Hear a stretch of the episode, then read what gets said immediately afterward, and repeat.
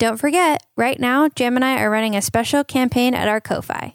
If you go to ko-fi.com slash chem for your life and subscribe at any amount, Jam and I will send you a special Chemistry for Your Life sticker. That's ko-fi.com slash chem for your life to learn more about why we're doing this and how to subscribe. And now on to today's show.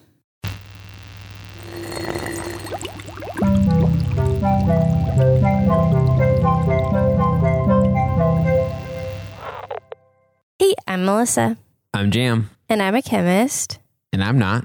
and welcome to Chemistry for Your Life. The podcast that helps you understand the chemistry of your everyday life. Okay, Jam. So I had a whole plan for today. Okay. I wanted to do chigger bites. Oh, man. Nice. That's throwback. So, for people not in the United States, or I mean, I think though that they may be found all over the world in similar climates to the United States, Mm-hmm.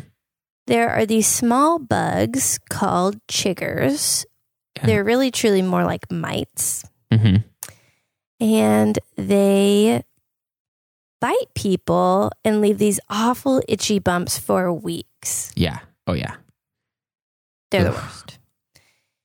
And I've heard lately three or four people talking about how you need to put nail polish on chigger bites because it, chiggers are still inside you and that will suffocate them. Ah. And so I wanted to do an episode on that because Right. chiggers don't really stay in your skin. That is good to know. I grew up thinking that also, that they did. Yeah, So- it's just a weird rumor, but what they really do is they make a hole in your skin. It's way worse, in my opinion. Make a hole in your skin, spit into the skin Mhm. some digestive enzyme, and that starts to break down your skin, and then they eat that, and that is what makes you itch. Oh, weird. So they do that and then they leave. They eat And that, And then they leave. have a little, they have a little snack, and then they leave.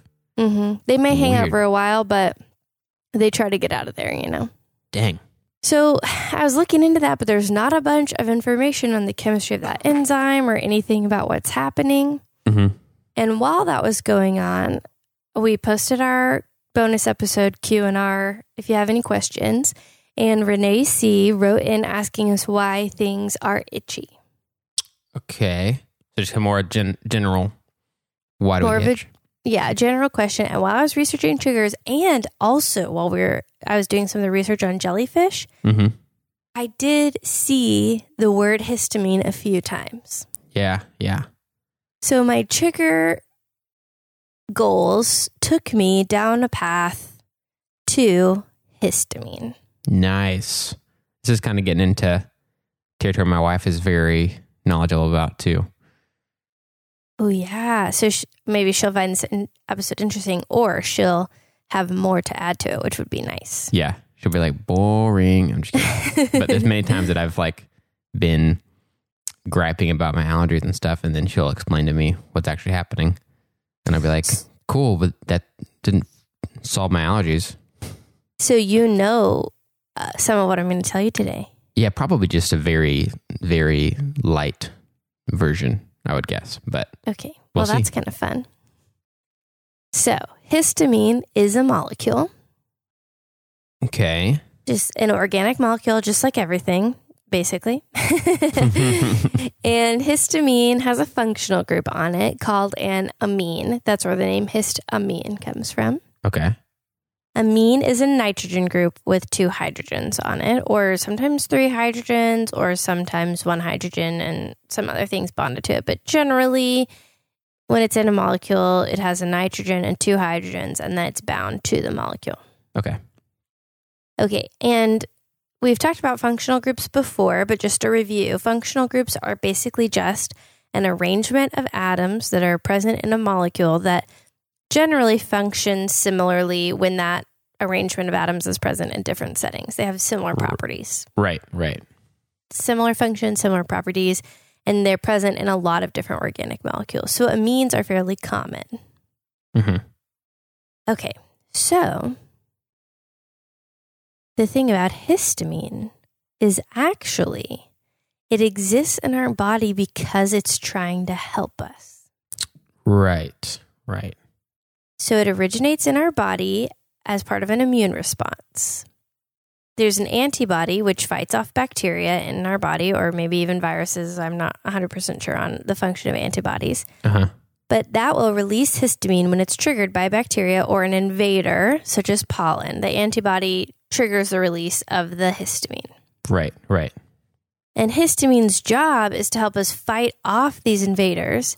And histamine does that by increasing blood flow, which then will sometimes cause inflammation, Mm-hmm. Mm-hmm. stuffy nose, Yeah. and it will allow the fluid in our blood vessels to leak out, which seems like that's awful, but actually, that fluid also has things in it that help us fight off infections and fight Right. off invaders. Right. Right. But it's awful when it's just a runny nose. Yeah. Totally. So histamine will trigger that response, but it also binds to a receptor called an H1 receptor. Okay. And when it does that, when there's a lot of excess histamine binding to our H1 receptors, it will give other symptoms associated with seasonal allergies. So that's histamine. Okay. It's in our bodies trying to help us. But when pollen exists in excess, our bodies interpret that as an attacker. Mm-hmm. And then, because they're attack, they feel like they're under attack. They release all this histamine to try to protect us, and that makes us have all these symptoms that make us feel kind of miserable. And we're not really even under attack. It's almost like a fake attack, Yeah. Yeah. Trojan horse style. Yes. So, what we do to help that is take allergy medicine, right? Yes. Antihistamines. Antihistamines. So, antihistamines have a similar enough structure. They're usually organic molecules as well. Uh huh. They have a similar enough structure to histamines that they can bind to the H1 receptors where histamines try to go, Uh huh. but they are different enough that they don't trigger the immune system response. So, sort of like what we talked about in our caffeine episode, Mm-hmm. where it blocks off the sleepy receptors, Right. Right. antihistamines block off the allergy receptors, the histamine receptors, Oh, the H one one or a different one? the H1. Yeah. Okay. Got it. Interesting. So they sort of protect your body from binding to that histamine so the all those other symptoms that are triggered when histamine binds to the H1 aren't triggered. Got it. Okay. Okay. So that's why it's important to take your allergy medicine before you think you're going to have an allergy attack, if at all possible, because that's going to be more effective than taking it after the histamine's already bound. Right. Right. That makes sense. hmm This is so funny. I was having a uh, layperson's conversation about this with our mutual friend Brad just the other day, trying to explain just my level of knowledge about it, and also the basic thing you just said about it's better to take it before, because he was talking about complaining about which medicine seemed to work for him and which didn't, and I was like, well, are you taking all those after you already have a lot of symptoms going on? Because that could be it. That's that could be the whole reason. Oh, yeah, 100%. That's so funny. That makes more sense now that I have heard that part of it. Yeah. So that's really the basics of this lesson. Okay. Um, I want you to take a stab at telling it back to me. Okay.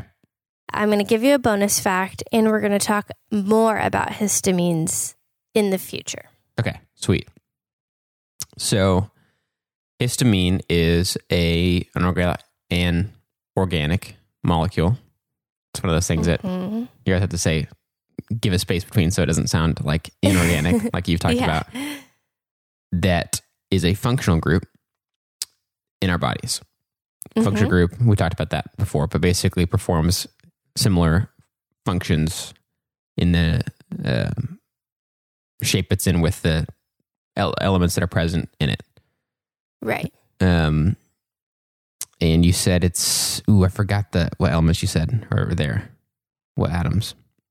It's a nitrogen and two hydrogens bound to the molecule. Okay, okay, So, like, the, there's a bond that goes from the molecule to the nitrogen, and the nitrogen has two hydrogens off of it. okay. And that's that's the kind of stuff that we're. I, I sometimes think like, man, taking notes would be smart about that. but otherwise, it does feel like just keeping my eyes on you and just listening to what you're th- saying instead of trying to worry about writing stuff down is more helpful. But just on like the atoms and stuff is the kind of thing I'm sometimes like, mm, if I wrote that down, that would be smart. Um, so histamine is in our bodies, and we have it so that whenever there's some sort of invasion where our bodies think, oh, this is not good, something's present that shouldn't be here, like pollen, Mhm. it sends histamine or yeah, I guess sends it right to areas where it thinks that's happening.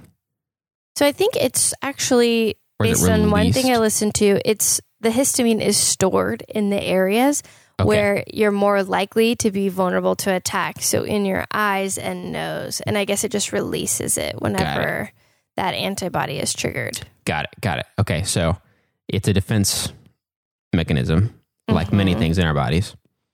And it's sent to do some of the things it does, like release the fluid from our from our bloodstream or whatever else would be to help fight these things that it thinks are invading our bodies. Yeah, which I did not know that. I mean, I knew there was something about how histamine triggered our immune system, but I thought Mhm. histamine was always the bad guy, you know? Yeah.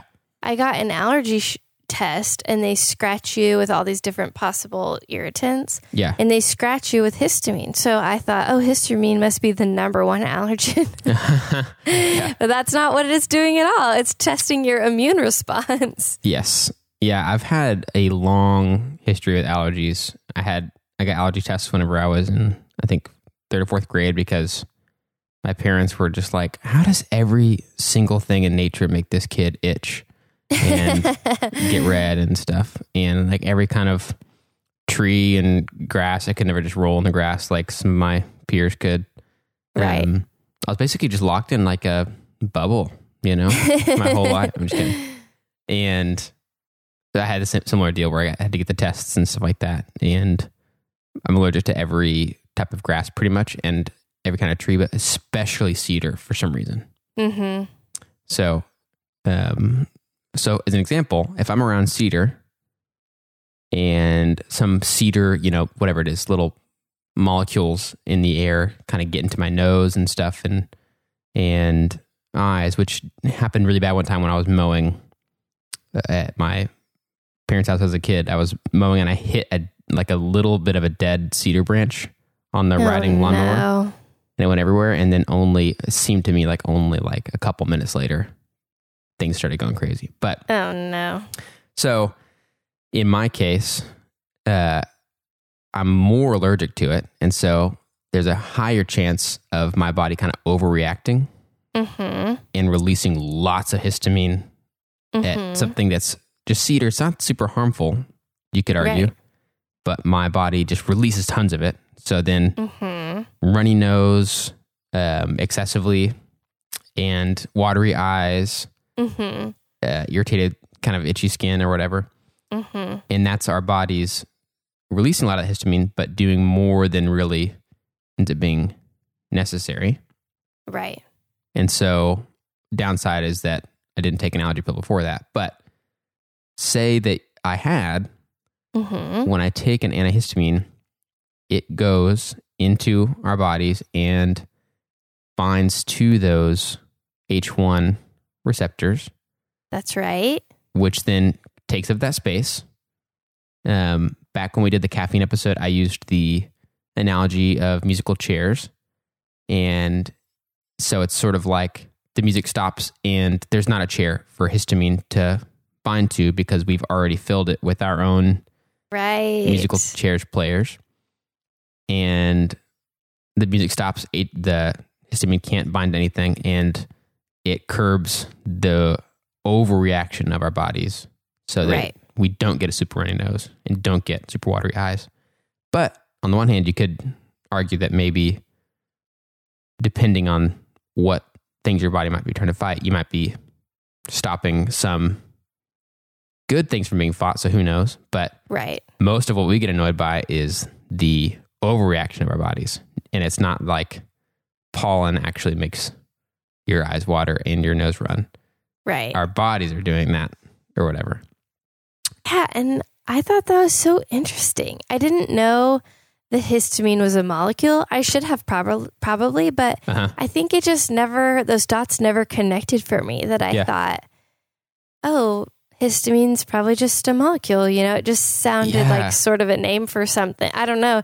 It never connected for me. And I never realized that antihistamines were blocking the uptake of the histamine and that histamine really was an immune response. I sort of knew some of that, but I had never Yeah. put it together in this way. And so I was really excited. Yeah, totally. It's fascinating. And we can all really, I think everybody has at least a little bit of seasonal allergy, allergies for stuff. Right. You know, some of us are these puny, um, really get down, you know, once or twice a year. Mhm.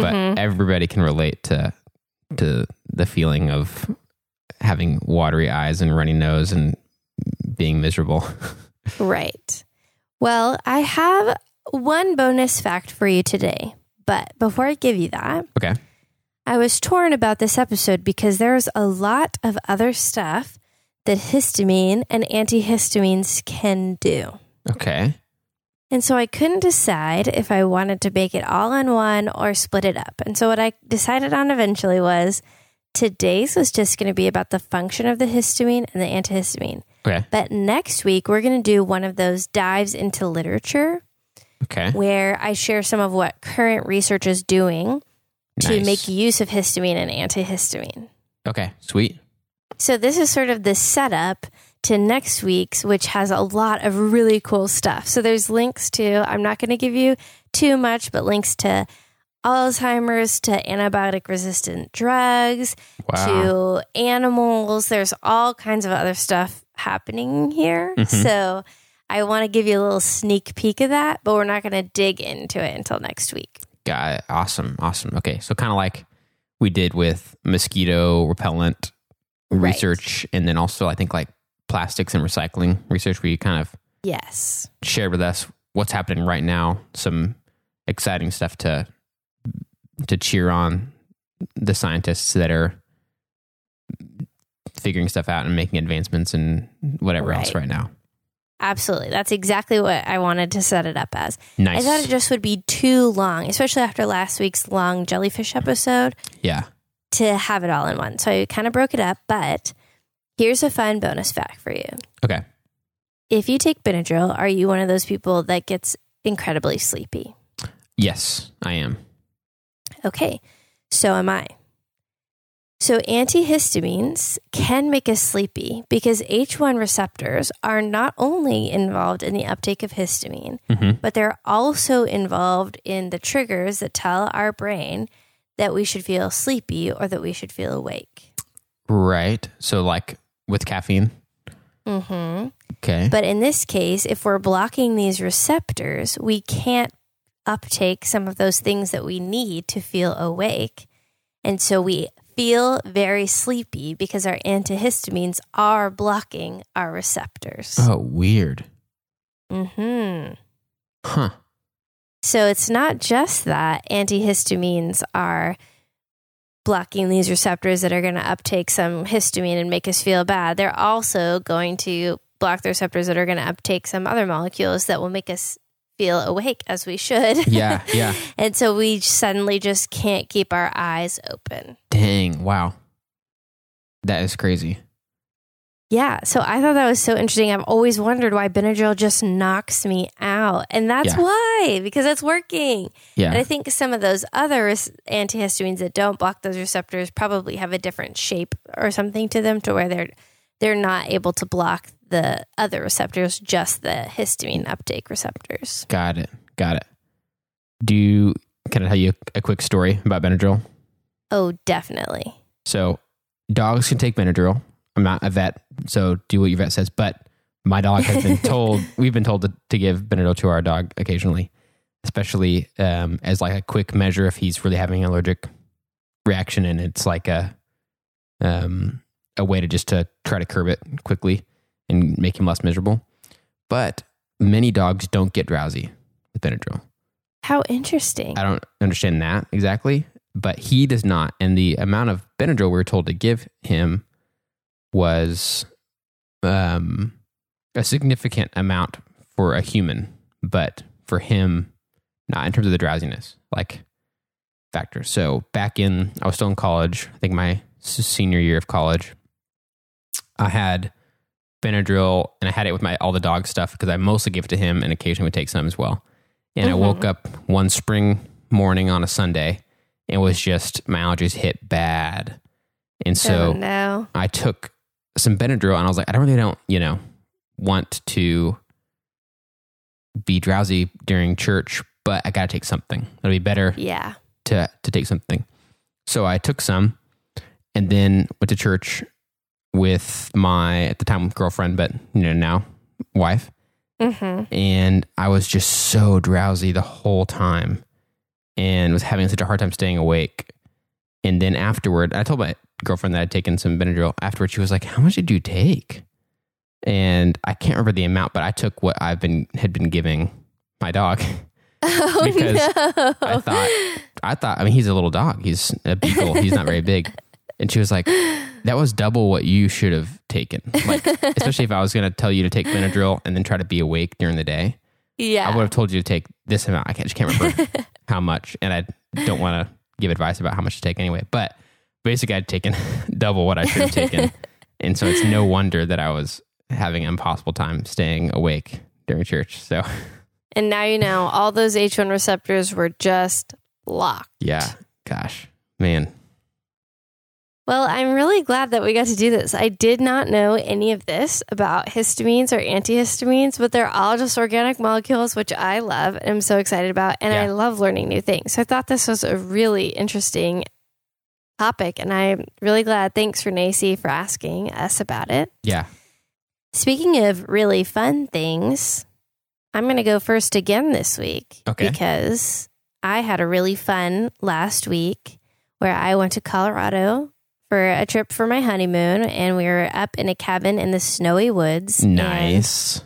I hate being hot, as you guys well know, and it was a dream come true that it was snowing in May. So uh, that was my fun thing from this past week. I really enjoyed it, and I got to see snow in May. So that was great. Dude, that's awesome. Yeah, I got to see some pictures that y'all sent from your honeymoon. Even one where y'all were, you know, in a hot tub in the snowy Colorado weather, which is Oh, yeah. What a dream. And we ate so much good food Mm, hot chocolate. We ate good steaks. We grilled out. It was a delight. dude, that is awesome, man.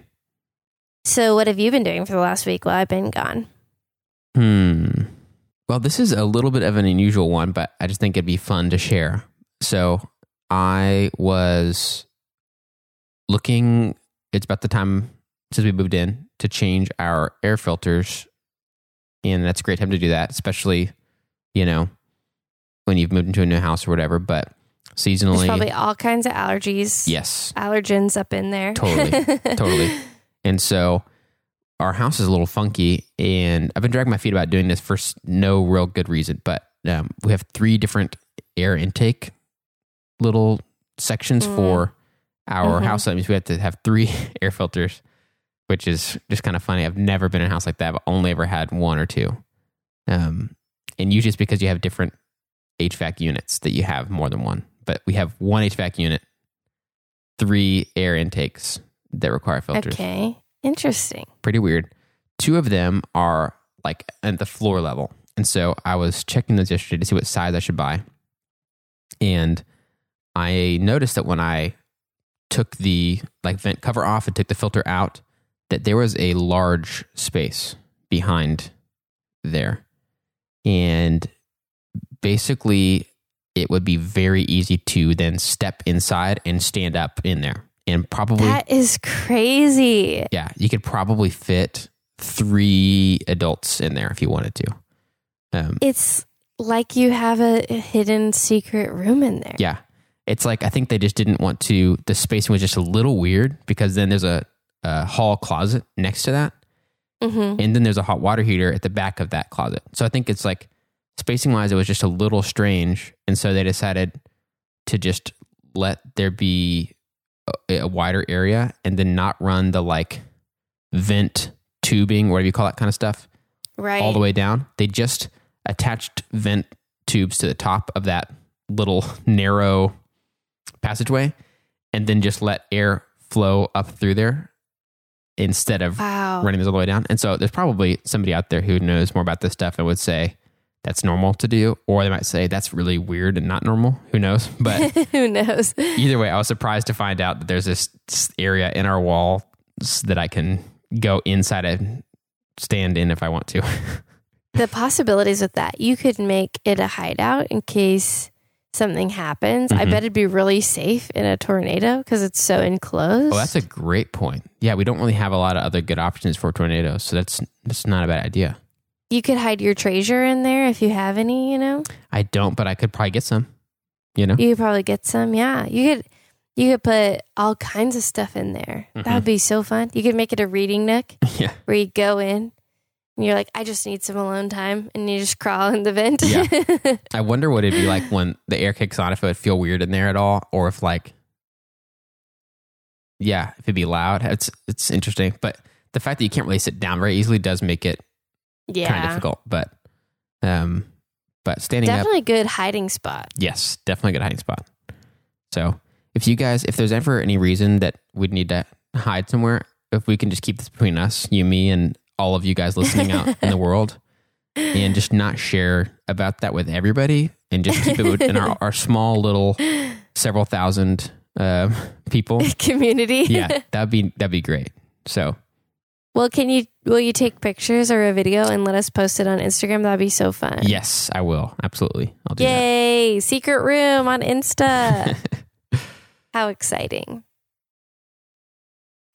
All right. Well, thanks for telling us about your secret hiding spot that now we all know about and is not a secret anymore. Yes, anytime. That was really fun. And thanks for coming and learning about histamine. I was so excited about it. And thanks to all of you listeners for coming and learning about histamine as well, because I really and truly love this so much and we could not do it without you. And we're so thankful for you guys. And thank you for teaching us. And thank you to Renee C. for suggesting this topic and asking us a question. So if you've got an idea or a question that ha- might have something to do with chemistry, please let us know. Reach out to us on Gmail, Twitter, Instagram, or Facebook at Chem for Your Life. That's Chem, F O R, Your Life, to share your thoughts and ideas. If you'd like to help us keep our show going and contribute to cover the costs of making it, go to ko-fi.com slash chem for your life and donate the cost of a cup of coffee. And this is the last week to join our Ko-Fi at a monthly amount, any monthly amount, and still receive an exclusive sticker and a note from Melissa and I to say thank you. But if you're not able to donate, you can still help us by subscribing on your favorite podcast app and rating and writing a review on Apple Podcasts. That also helps us to share chemistry with even more people. This episode of Chemistry for Your Life was created by Melissa Collini and Jam Robinson. References for this episode can be found in our show notes or on our website. Jam Robinson is our producer, and we'd like to give a special thanks to A. Hefner and A. Collini, who reviewed this episode.